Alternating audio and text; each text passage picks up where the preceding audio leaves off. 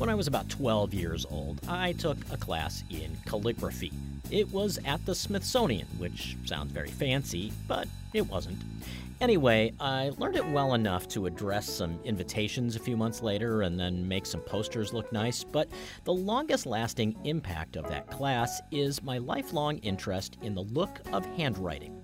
We all know that handwriting feels like it's becoming a thing of the past, but pens and pencils really aren't going anywhere anytime soon. But for one of our guests today, the writing he's trying to save could very well disappear if no one intervenes. Tim Brookes is the founder of the Endangered Alphabets Project and author of a new book on his own journey to a life supporting the written word. Plus, Steve Sheinkin tells us about a heroic story of World War II we might never have heard before, and we'll hear about what life was like 100 years ago for a logger on the Tug Hill Plateau. I'm Mitch Teich. Northwards is next from NCPR.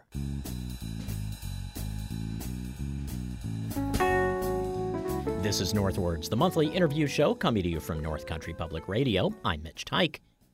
When my daughter was 11 years old, we took her to the Newseum, the now former museum about journalism and the news business in Washington, D.C. And the exhibit she was most excited to see wasn't the one where you got to be a TV anchor or see the section of the Berlin Wall on display. It was getting to see the Pentagon Papers, the history of the U.S. involvement in the Vietnam War that was released to the New York Times in 1971 by Daniel Ellsberg. If you are wondering why an 11 year old girl would be especially interested in the Pentagon Papers, the reason is Steve Sheinkin, specifically a book Sheinkin wrote about Ellsberg called Most Dangerous. My daughter is not the only person taken with Sheinkin's prose. His books, about subjects ranging from Jim Thorpe to Benedict Arnold to the race to build the first atomic bomb, have millions of readers, mainly kids and young adults, but plenty of older readers too. Sheinkin, who lives in Saratoga Springs, has a recent book that tells a story of World War II and the Holocaust that most of us have somehow missed the daring escape by men, one of them a teenager, from the Auschwitz concentration camp, and how their eyewitness account of the camp's mass murder saved the lives of 200,000 Hungarian Jews. Steve Sheinkin joined us from Saratoga Springs. Welcome. Thank you. I really appreciate it. Um, so I, I, hope you don't mind if we start at the end of this latest book, the the author's note, and the hike you made across southern Poland into Slovakia. What did getting to walk in the steps, almost literally walking in the steps of the people that you were writing about, mean to your connection with the story? Yeah, it was a huge connection, and I mean, I write nonfiction, so that's obviously means a lot of research and sometimes it involves going places that are in the stories. I don't always get the chance to go everywhere but for this one about these uh, these young jews who escaped from auschwitz and then made this incredible march across southern poland i said all right i have to do that. I would have felt remiss. I would have felt as i go out to talk in schools and other places about the book i just felt like i needed to be able to describe that as part of the process of learning, even if it didn't affect a word of the writing. It did, though in subtle ways, because of course I can't say that what I saw was exactly what they saw. My experience was nothing like. Anytime I got tired or say, "Gee, it's hard to walk 20 miles a day," I would laugh at myself and say, "You know, this is ridiculous." But seeing that landscape, making that connection, feeling the mountains, the slopes, even just the size of the mountains, allowed me to know it in a, in a much deeper way, and I and I think it did affect the writing, if only to enrich my understanding of of that experience, which is at the heart of the story. I, I gather there's like a whole group of people that that uh, that does this hike every year. So yes, there's a group of people. They've been doing it about ten years, and I just saw it online. It, it looked fairly tiny, and I just said, I just got to go. I, I'm not going to even try to find out too much about it. They're doing it. I'm going to sign up and go. And and yeah, there were about I don't know. We actually counted off each day. That was 32. 32. Any Slovak speakers out there? they can check my pronunciation. I was 32. So there were like 35 of us, and and all from the Czech Republic and Slovakia. By the way, I was the only American, which I didn't I didn't know going in, but everyone was very welcoming. And yeah, they've been doing this as a way of honoring these very well, I was going to say very famous. They're not very famous. Even in Slovakia, I don't think they're they're very famous. These heroes who escaped from Auschwitz and made the first eyewitness report of what was happening there. So they this is their small way of remembering and honoring that. Yeah, the the the people at the heart of this are not that well known. How did you get there? I mean, not not literally. How did you travel to, to Poland and Slovakia? But but what was it that brought you to the story of Rudy Vrba and uh, and Alfred Wetzler? It's it's what I do almost all the time. Is kind of look for stories. I mean, I write young adult nonfiction, so you know I'm looking for stories all the time, and I'm not literally finding book ideas every day, but I just read with that kind of curiosity in the back of my mind. Huh, you know, that notebooks are great for that. You write something down. Rudy Vrba's story comes up. It'll be a, there'll be a little bit about it in, in kind of general books about the Holocaust. Sometimes, I mean, there's so much to say he might not make it in. But he also shows up sometimes on the list of the greatest escapes of all times. And that's something that just catches my eye. As a fan of true stories, I've always loved give me an escape tunnel, you know, something with the Berlin Wall. I love that kind of stuff. And and his story shows up there and I it piqued my curiosity. Even as a Jewish kid, I, I never heard this story as a kid. It would have meant a lot to me as a teenager. I mean, how many times can you read about Sandy Koufax? you know, but I never heard of it. So, you know, it's you hear of it one once, it kind of simmers away, and you hear again, and you start to say, I'm going to look that up. And so, yeah, it really just began with all I knew. All right, here's a teenager who survived nearly two years in Auschwitz, which was almost unheard of, and escaped. All the while, he was dreaming of and planning, trying to figure out a way to get out of this death camp. But beyond that, it wasn't just about survival, it was about telling the world what he had seen. And that was just such a remarkable story. And the fact that he did all of that before his 20th birthday I knew that there was something there that would fit what I do, which is narrative nonfiction for for teenagers. Aside from the fact that that your primary audience is teenagers, why do you think this specific story uh, is so important for them to understand at this point in in time? I mean, it's an important part of history. There are, and you can say that about many parts of history that are, that aren't as well known as they should be. But what I found, I've I've gone to some schools already. The book's pretty new, but I've been to some middle schools and high schools. And if I begin by saying, okay, this is the main character in this book is a 17 year old who was thrown into and then escaped from a Nazi concentration camp. That's already a little deep into the story for some, most students. And it's not their fault that they haven't learned about this part of World War II. Or if they had, it was a sentence in a textbook, maybe and I, by the way, I should I should confess, I used to write history textbooks, so I know that even if it were in there, nobody would remember it because the books are so boring. uh, they don't really teach anything, at least not to me as a kid. So the best way to to introduce this big piece of history, which is important for everyone to know, is through a story. That's my that's my approach. So if you have what is an incredibly engaging, exciting, high stakes survival and escape story. What a great way to tell a piece of true history. Hopefully, you get hooked on the story and the characters, and you even forget it's uh, nonfiction necessarily. It could be it could be a novel, it could be a movie, but you're drawn along in the story, and then by the end you realize, wow, look at all this, look at all this information that I learned. So that that's basically what I try to do with all my books. Well, yeah, I mean, do you, do you worry in a story like this, given what was at stake and given what you're writing about? Uh, do you feel ever feel do, do you feel guilty about about making it too exciting? I've thought about that actually, and, and normally, of course, that's what I try to do if I'm writing about a Cold War spy yeah. story or the making of the atomic bomb. Or there's no such thing as too exciting, especially as we said with history, where some students have already been beaten over the head by these textbooks, and oh no, I don't want to read I thought about that. I did. I don't. I'm not sure what the exact right answer is, but I, I also just feel like sometimes there are true stories that you just don't want to embellish. And, and my language, I'm not a wordsmith necessarily. I mean, I'm very straightforward in the way I tell the story, and I feel like it doesn't need any fancying up. His story, just as it is, is it's it's what editors. Every writer will have heard this from an editor. You've got to raise the stakes. You've got to put obstacles in front of your character. You've got to create more danger for them to overcome. And with Rudy, you really don't. I mean, you really don't. Just tell the story. So the excitement in it is is from him. It's what he did, it's what he was up against. And the fact that not only did he not give up, um, but his escape plan. This is what this to me is the most remarkable part of the story because he was still a teenager.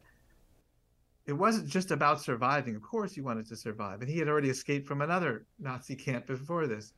But he evolved over those those two years to to take on a much much bigger mission which was to tell the world. He couldn't possibly know what the world knew or didn't know from within the camp, but he was determined to to make this really detailed eyewitness account. So I feel like there's that page turning excitement in it. Yes, I do want that, but I don't think it belittles or trivializes in any way what he did. At least I hope not.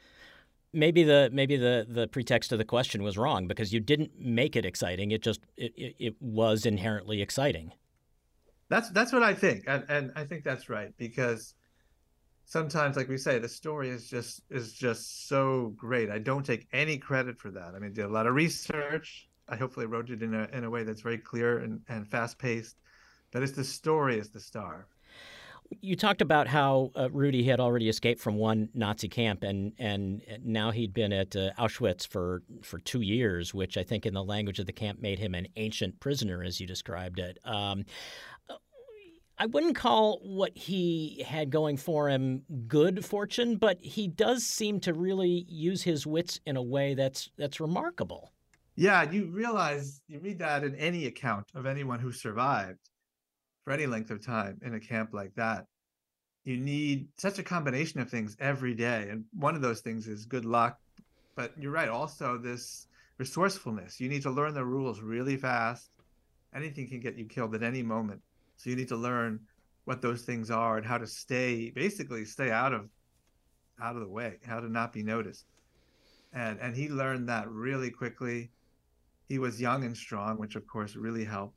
But yeah, there's luck involved. That the other element is you, at some point you're going to need someone to step in and save your life, and and that has to happen multiple times because you're going to get sick at some point. You're going to be starving at some point you're going to attract attention from a guard in the wrong way at some point and you're going to need those little bits of someone else stepping in and also luck too and so yeah he had this he, determination to do what he ended up succeeding in doing but there was definitely it was definitely not determined you know there was no set path to that. He needed to get lucky in a lot of a lot of ways a lot of times. And he was he was the first to to describe those instances in his hmm. own his own writing. Yeah. So, what was the turning point for him? Why did Rudy know at a certain point that he had to actually figure out the time and the means to escape when really no one else had, had figured it out at this point? Uh, you know, so many people had been kind of uh, had these brilliant ideas, and to a man, uh, they were all brought back dead and made an example of yeah, he saw other people, friends of his, even try to escape. And that's Nazis caught them and brought, yet, like you say, brought the bodies back, put them on display in a very gruesome way to discourage any attempts. So he knew that the plan had to be incredibly good. And again, this is one of those things that this is kind of a, if you were making a movie of it, there would be that moment when he finds a plan, you know, and that again came from several people. He met a Russian prisoner who gave him invaluable advice about what to do, both before and after. If if there is an after getting out of this hellhole, what what do you do on the outside? But also just again keeping his eyes open, thinking all the time. He had a lot of ideas that he realized weren't going to work, and and eventually had this counterintuitive realization that because of the way the prisoners were held in this inner perimeter during the night and then this outer perimeter during the day and the way the guards moved back and forth and they were constantly being counted all the time accounted for that the, the only way to do it would be to escape from the inner perimeter and then stay within the outer perimeter for three days while they searched until they were convinced that ah the guys must have died somewhere and we didn't notice and then only then would it be possible to get out of the outer perimeter gate after they essentially stopped looking for you. And that's just again, that would be a beautiful thing to put in an action movie because it's so interesting and exciting. But then how do you do that? How do you stay inside a camp with thousands of guards and and trained dogs looking for you? let's talk about the implications of the escape and, and how they how they relate to this other parallel story you tell of Gerta. Yes, and the, the parallel story of, of Gerta was really important to me. They he and Rudy, she and Rudy grew up together in this tiny town in well, it wasn't a tiny, a small town in Slovakia, and and he was two years older than her, which was a big difference back when you're 14 and 12. It was a big difference, and she kind of had a crush on him, and he liked her but didn't think of her that way at that age. And so her story was fascinating because when the Nazis began rounding up at first young men and sending them off to who knows where, but they claimed it was something to do with working for the war, doing your part for the war effort. Of course, Rudy and, and Gerta was separated at that point and had very different experiences over those next couple of years. But her story was was very, very useful because it allowed me to show another experience of this. And she had many twists and turns and close calls, living on, in disguise, slipping back and forth across borders, eventually joining a resistance movement, eventually being arrested by the Gestapo. So it showed another angle on the story, but also this is just a this is useful as a storyteller that she had access to news. She could listen to not just Nazi sources of news, but maybe a BBC broadcast, something like that.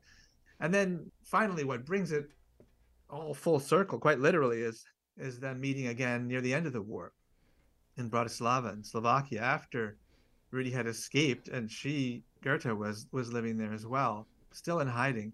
And a friend of the of theirs said, "You wouldn't believe who I just saw." So their story comes together again at the end in a way that if you put it in a Hollywood blockbuster, it would be just too much. You'd say, "Ah, they're trying to tie everything together. It's it's you're going too far." But it's really what happened.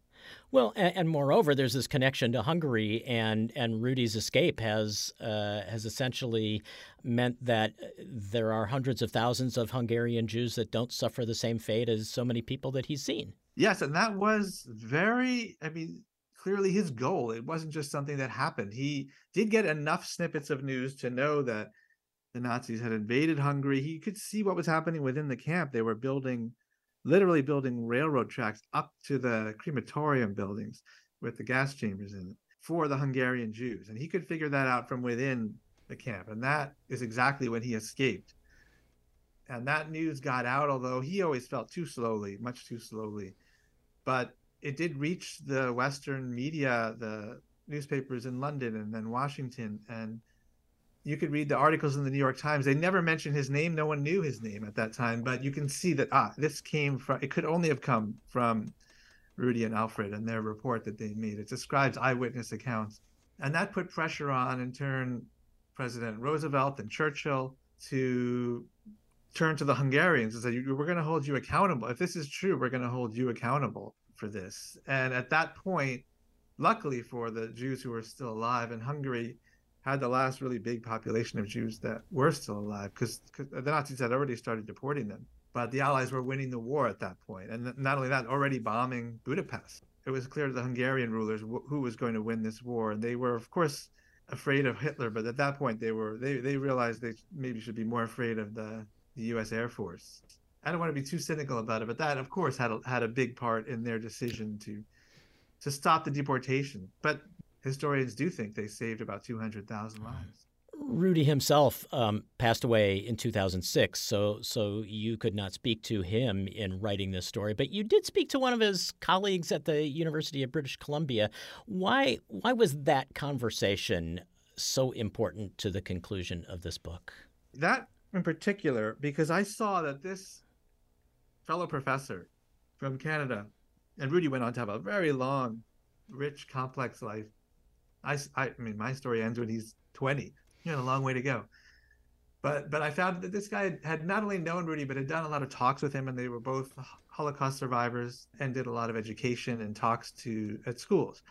So really, I, what I wanted to know was what did Rudy say at the end of his talks? What was his takeaway? What did he say? All right, and finally, here's what I want you to think as you go back to your lives, because I thought that would be a nice way to end. Tell the readers what he, what was his takeaway because he used every opportunity he could to tell his story and to challenge Holocaust deniers and, and but mostly just to, to educate young people. And this Dr. Krell, this man I talked to said almost gruffly said, Rudy didn't do that. He didn't do that. He didn't do your work for you. That was the exact quote. He would say, I told you the story. It's all in the story, and that you know what to do, and really trust the people who had heard, the young people who had heard the story, that yes, they would know what to do. And so that is how I end. That's literally how I end the book with that little anecdote and those words, because it's exactly what he, Rudy, would have would have wanted as that closing message. Do, do you feel like uh, this this career of writing narrative nonfiction is in some way atoning for your career as a uh, as a that's, history book writer? That's exactly my goal. When I go to schools, it's always the first thing I say.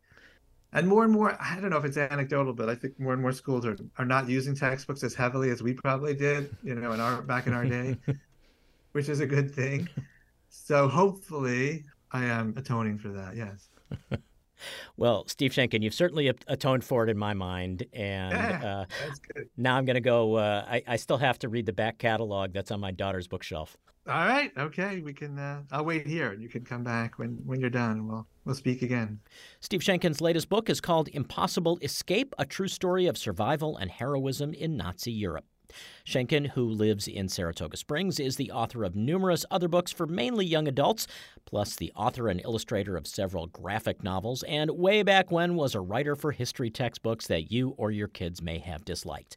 You can see photos from his hike through Poland and Slovakia following the footsteps of Rudy Vrba at ncpr.org/northwards. Keep listening. We'll take a quick break and then an update on Tim Brookes' effort to keep endangered writing systems from disappearing. This is North Words from the studios of North Country Public Radio. NCPR's North Words is supported by Claxton Hepburn Medical Center and its surgical services team, performing robotic, general, and minimally invasive procedures. ClaxtonHepburn.org. And by the Book Nook an independent bookstore located on Broadway in Saranac Lake, on Facebook at SL Book Nook.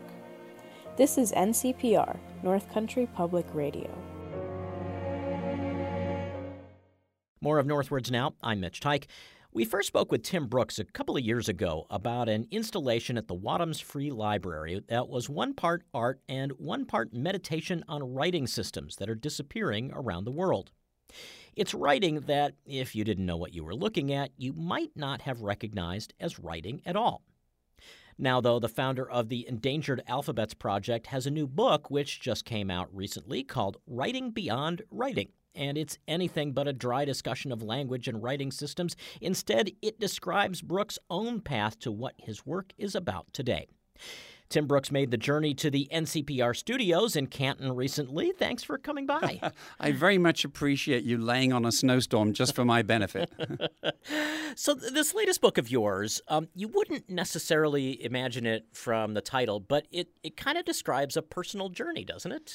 Um, it really does. And um, it's, I, I say, it's part travelogue, part essay, part crusade. I have this kind of um, vision of 19th century explorers club in, in New York, you know, where somebody has been out to, I don't know, um, Southeast Asia or Indonesia or, or somewhere in Africa. And when they come back, the explorers club um, says, come and give us a talk, you know, maybe with a magic lantern show as well. and bring the skull that you brought back uh, from the uh, endangered rhino. exactly. And um, so for the last 12 plus years, I've essentially been traveling virtually around the world, um, discovering the many, many um, scripts or writing systems that are used by especially minority and indigenous cultures around the world. And all of the material for that, which is specifically about these um, these scripts, why they're endangered, what their culture is like, why these are so fascinating and so culture specific. So that is all gone into the online Atlas of Endangered Alphabets. But what I really imagined was kind of giving this magic lantern show, and then somebody um, saying, "Okay, all very well, but." What have you learned about writing itself from this journey? And so, um, in that sense, it is a travelogue, but it also is an essay in the sense that, you know, an essay is where you, you ask yourself questions. And in particular, as some of your listeners know, I do these carvings. I, I, find these scripts and I carve them in wood. And I, I finished one, this is probably three or four years ago now, and I put it up on social media. And a very distinguished linguist posted this response, which was, This is very nice, but it isn't writing. And I was I was really taken aback by the dismissive tone of his voice. And that made me think, like, well, what is writing anyway? And that led me onto this extraordinary journey where I discovered not only is the definition of writing one that has been um, not only put together but carried uh, by Western thinkers, but the, the definition of writing explicitly excludes all kinds of writing like forms that are used by other cultures around the world, many of which are more beautiful than our writing form, or more elegant, or more self explanatory, or more spiritual. And that was when it really started becoming a journey which was both outward and inward. What is going on out there? And also, what is the experience of writing? You know, having spent all my life as a writer, I'm like, but I never even thought about this stuff. And and then I started asking the, the big questions.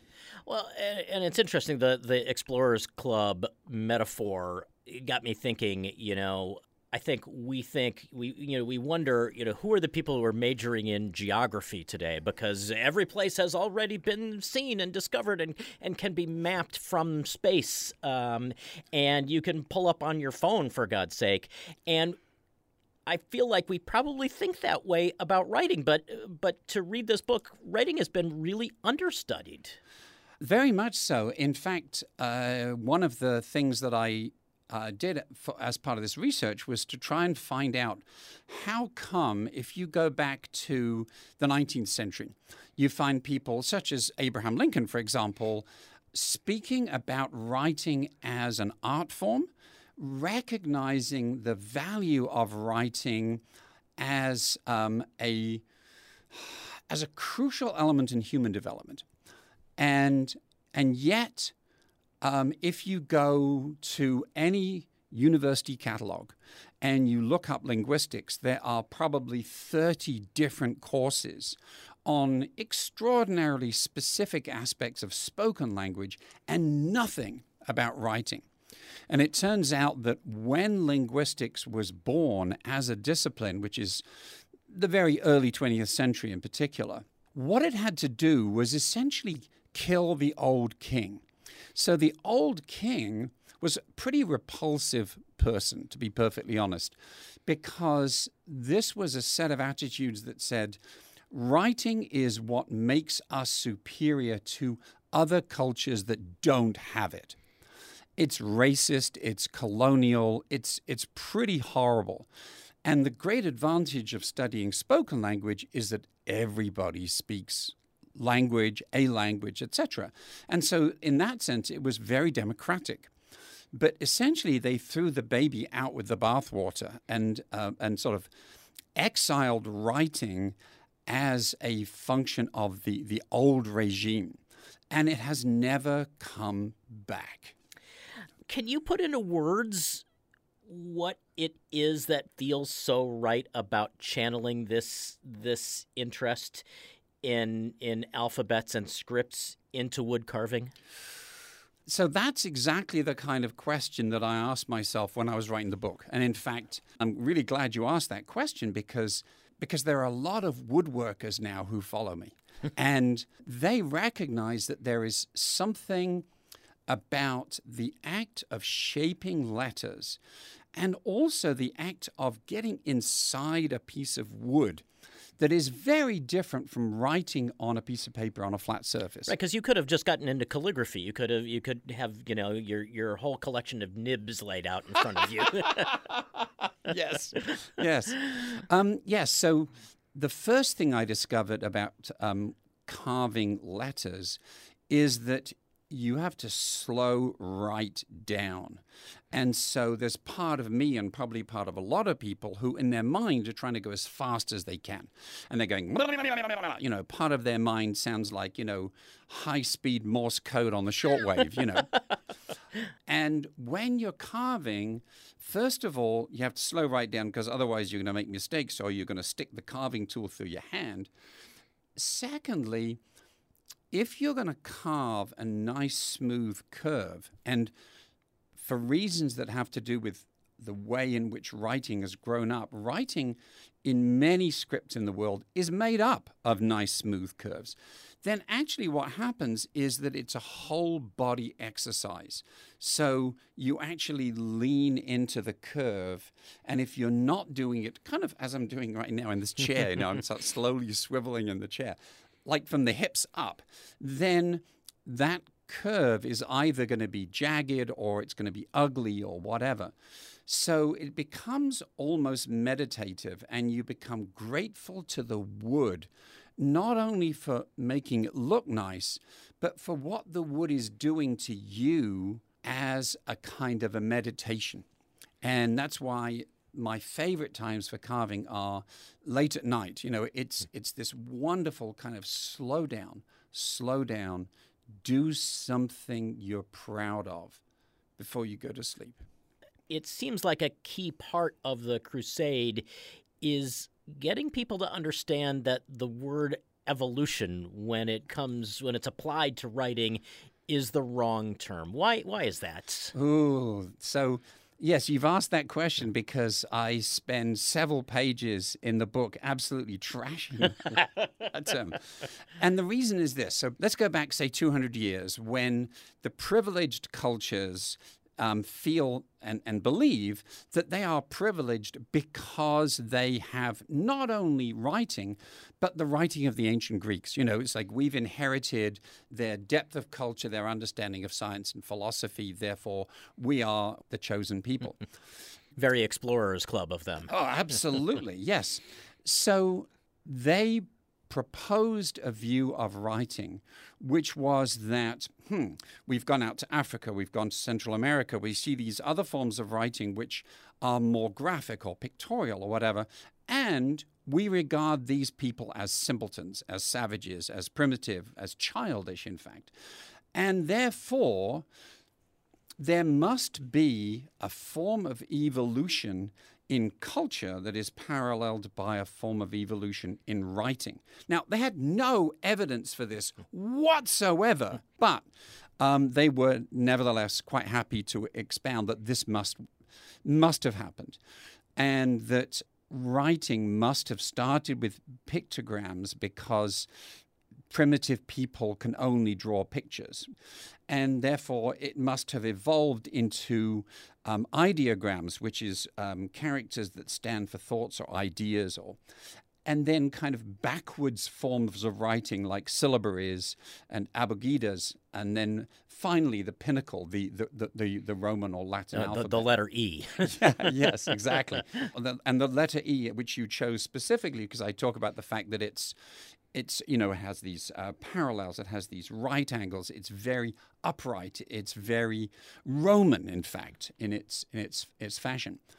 And in fact this is so nonsensical that while I was writing the book, Writing Beyond Writing Lessons from Endangered Alphabets, I came across this article in Scientific American, which talked about the fact that um, a team of scientists um, working in Europe had been looking at, in fact, some of these very ancient pictures. And these are cave drawings um, from Lascaux um, and Chauvet and all of those other, and, and many other uh, caves throughout um, southern Europe. And when people had looked at these, their conclusion was one, um, they're, they're drawing because they're not civilized enough to write. Two, they must be drawing these things as a way of teaching their children, you know, this is a bison, you know, you should attack it with a spear, or, or other things like this. And the fact is, we have absolutely no idea why they, they drew these scenes. But what this team of scientists discovered was that around these um, beautifully executed 30,000 year old paintings, which are way better than anything I can do. there were these little marks. And because they were little marks, they were ignored. And this very smart set of um, researchers correlated individual marks with the breeding seasons of the animals being portrayed on the walls. And they found that these marks were, in fact, a form of calendar. So all of a sudden, you kind of go, oh, wait a second, these people are so smart that they've actually been studying the breeding cycles of animals and they've thought to sort of represent them on cave walls so that they've got a timeline as to how they should plan out their year.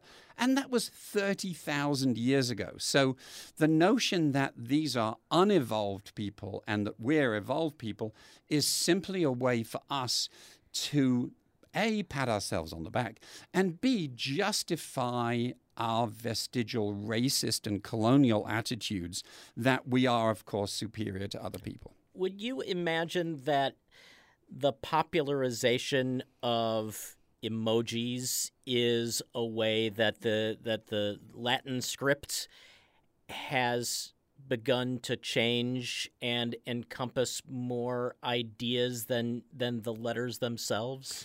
See, that's a, that's a great question. Um, so if you go back a couple of thousand years, um, what you discover is that in ancient Greece and in a number of other cu- cultures since then, there is no difference between writing, what we call writing, and what we call drawing. They're, they're really seen as being the same thing. And in divination calendars and, and magical um, um, uh, texts, they're a combination of, of, of what we call writing and art. So over those centuries, this kind of lofty um, snobbery, especially associated with the Latin alphabet, came to, to divide those two streams. And in doing so, what that did, and again, this is one of my discoveries in writing this book, it cut out a whole range of things that you might actually want to communicate. So, if, for example, you have a really complex emotion or a really profound emotion, you may say, I can't put it in words. And the fact is, writing as we see it is specifically an effort to represent speech, what you would have said out loud. But what about all the other things that you couldn't say out loud and that might be expressed in painting or in music or in dance? Or even in nonverbal communication. Absolutely the case, yes. And you start realizing wait a second, writing is only one small part of that, or writing as we define it. And in other cultures, it's a much richer and, and broader part that includes more things. And so, as you say, the sudden and massive popularization of emojis is in part because an emoji allows you to present a complex emotional state in one keystroke that the person reading it almost certainly understands instantly. And there are many emojis that, if I were to say to you, okay, can you put into words what that face means? It would take 10 words or 20 words or a whole lot. Well, Tim Brookes, best of luck in your work. I'm so appreciative that you invited me here, and I just love what you do. Tim Brookes's new book is called Writing Beyond Writing Lessons from Endangered Alphabets. It came out on Tuesday, which was World Endangered Writing Day. There is a link to more about the book at ncpr.org slash northwords. Some of his endangered alphabet wood carvings are also on display at the Wadhams Free Library in Wadhams, New York. One more break, and then the life and times of a man known as Old Lard. This is North Words from NCPR. North Words on NCPR is supported by Samaritan's Advanced Wound Care Center, Watertown, offering comprehensive wound care services including hyperbaric chamber therapy, and now accepting new patients. Learn more at samaritanhealth.com/services. You can subscribe to the North Words podcast and have a new interview delivered to your mobile device or computer each week. Learn how at ncpr.org/northwards. It's North Words. I'm Mitch Teich. My son has a high school English project coming up for which he has to interview someone who did something interesting in the past and write a profile of them. He has chosen me, even though I am still trying to dissuade him since I think there are far more interesting people he could write about. But there was the time I announced my presidential campaign when I was 15, and the election I was targeting was 28 years away, and I was interviewed on the Today Show, and, well, I guess I do have a story to tell. In fact, Leona Cherinovsky and her son Peter would say that everyone has something interesting in their past. They are the keepers of some remarkable family archives, most of which tell the story of Leona's grandfather. His birth certificate carried the name John Clemens, but many, or maybe even most people, knew him as Old Lard. Clemens was a logger on the Tug Hill Plateau in the first half of the 20th century, and late in life, he wrote a series of letters about his experiences spun some yarns, you might say, to a Syracuse radio host who read them over the air over the course of a decade. These days, Leona and Peter, in addition to maintaining the Old Lard bed and breakfast in Osceola, have hung on to the letters along with some remarkable artifacts from Old Lard's life. They first joined us in January of 2021 to share some stories. Welcome. We're glad to be here. Uh, Leona, tell us about your grandfather, uh, where he came from, what his life was like in a family of 14. Okay, he, he lived all his life in Osceola. He was born here and, and stayed here all his life. He was a good grandfather, great great grandfather. He was humorous and fun to be around. If you ask him for a pancake at breakfast, he might throw it at you. His life was not easy but in childhood, he, he said he was well fed and clothed, even in a big family, which was really huge by today's standards. In his work years logging, he was rather gruff, I believe, to the workers under him. He got his nickname from a young man who took umbrage to his outburst. and and his nickname was Old Lard. Old Lard Clemens. And it was rather heavy. uh, so it did not start out as a term of endearment. No, no, not at all. But he grew to love it. He he did enjoy it. He loved having people calling that. So he was gruff as a logger. Was he gruff as a grandfather? He wasn't gruff at all as a grandfather. He he wasn't gruff at all. I think in his younger year, my father did the same thing they kind of mellowed out as they grew older. And by the time I, I knew him well, he was he was pretty gentle. Uh, and he was born, was it 1886? Yes. For as rural as the region is now, I can only imagine what it must have been like uh, living in a place like Osceola in 1886. Well, to tell you the truth, by 1900, there were over a thousand people living here. I don't think it says that anywhere in his letters, but that was the case. It was really a pretty bustling community because everybody that worked in the woods lived somewhere outside of the woods, you know. He called it the clearings. The clearings. Yeah. Well, and, and, and the work of loggers in those days, in, in reading his letters, this this wasn't just about taking down trees to turn them into into timber. This was uh, this was also about um, harvesting spruce gum. Is that right? Yes. Yeah. Uh, I think it must have started about the time they came.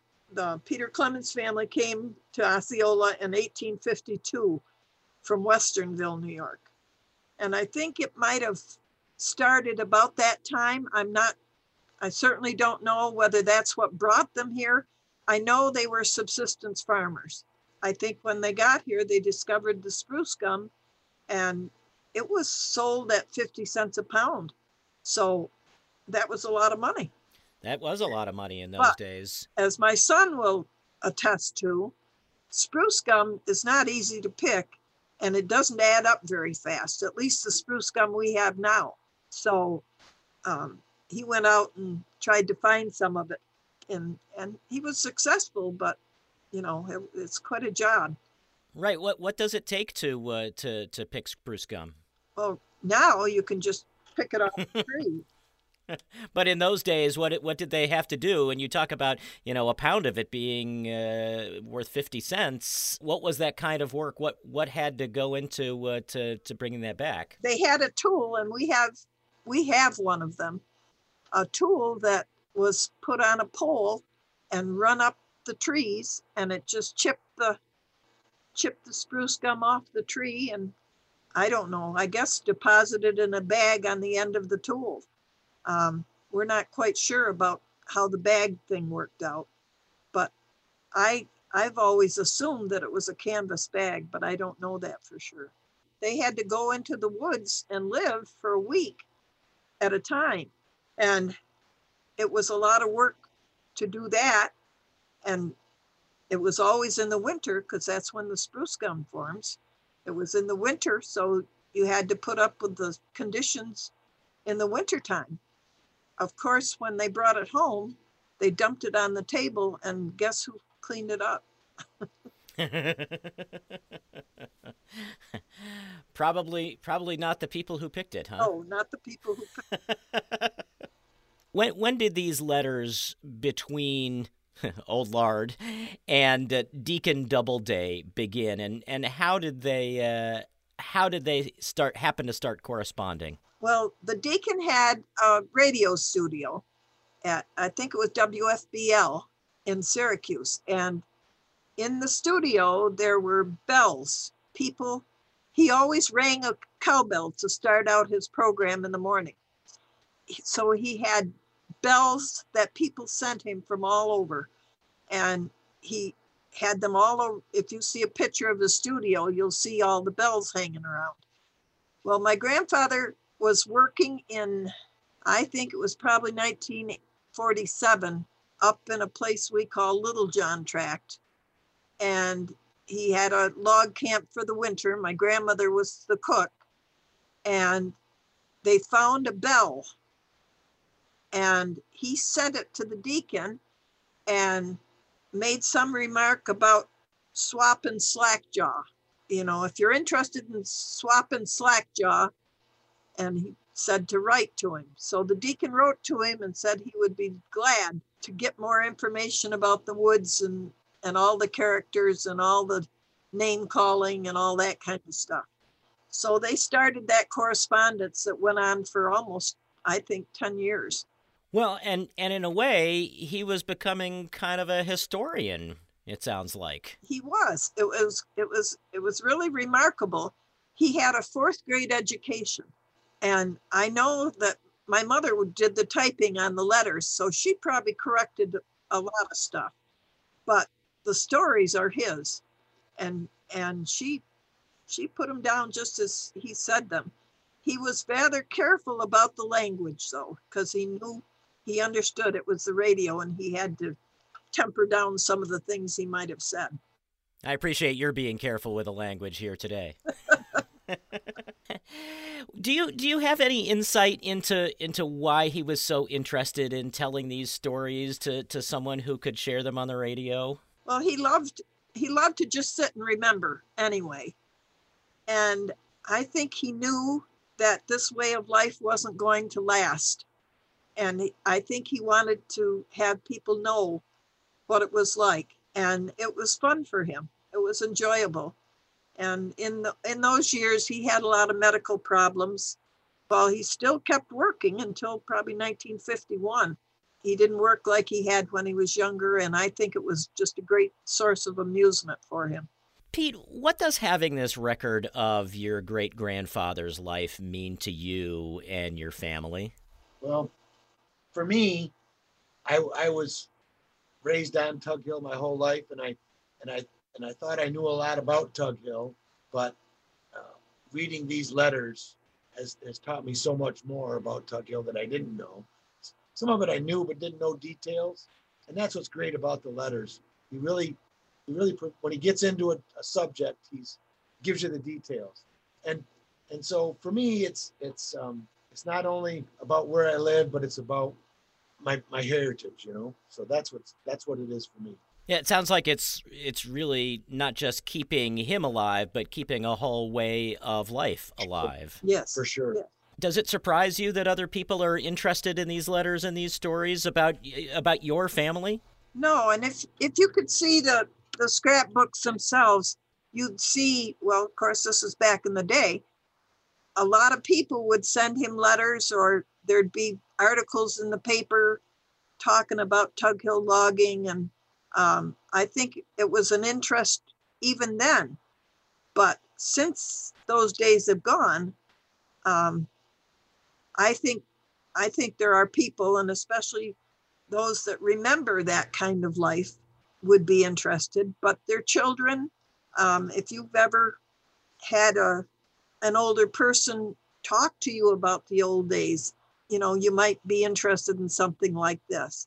I think maybe one big thing, of course, is my my family, my extended family. We have a Clemens reunion every year, and it's been going on for hundred years, since 1918.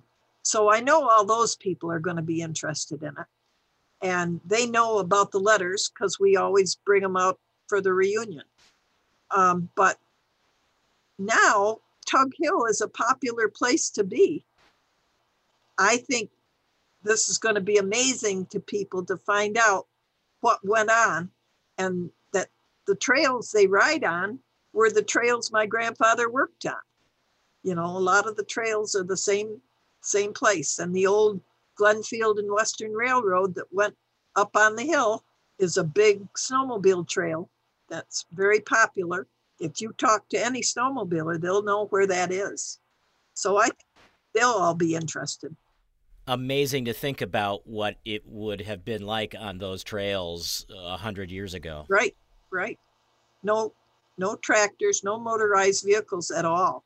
You know, there was except that train that finally came up there, and that that was a big challenge.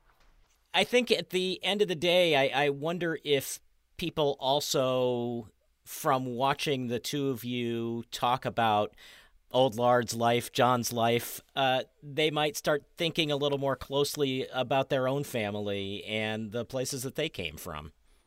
Well, I think probably nobody thinks theirs is very important.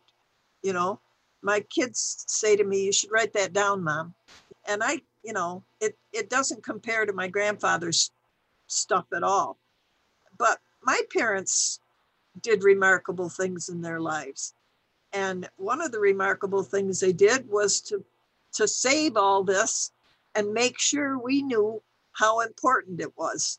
So that's that's something that you can do even if you don't think your information is very important. You can you can show other people what is important, you know, to you. Absolutely. Well, uh, Leona and Pete Chernosky. I, I hope someday there is someone who does a presentation about your lives as well. well, thank you. Thank you very much. Leona Chernosky and her son Pete maintain the story and the archives of Leona's grandfather, John Old Lard Clemens, an early 20th century logger on the Tug Hill Plateau. Leona also runs the Old Lard Bed and Breakfast in Osceola. Our interview with them first aired in January of 2021. That wraps up the January 2024 edition of North Words. Digital oversight of the show comes from Ethan Shanty and Bill Hanel. Caitlin Kelly does our social media. Doyle Dean shoots video. Our theme music is by the Wickmore Jazz Trio of Plattsburgh. And I'm Mitch Teich, your host and producer. And don't forget, you can subscribe to the North Words podcast and get new interviews delivered to you every week on Spotify, Apple, Amazon, or possibly even your toaster. Have a great weekend and keep listening. Here and Now, Science Friday, and The Beat Authority are all on the way right here on North Country Public Radio.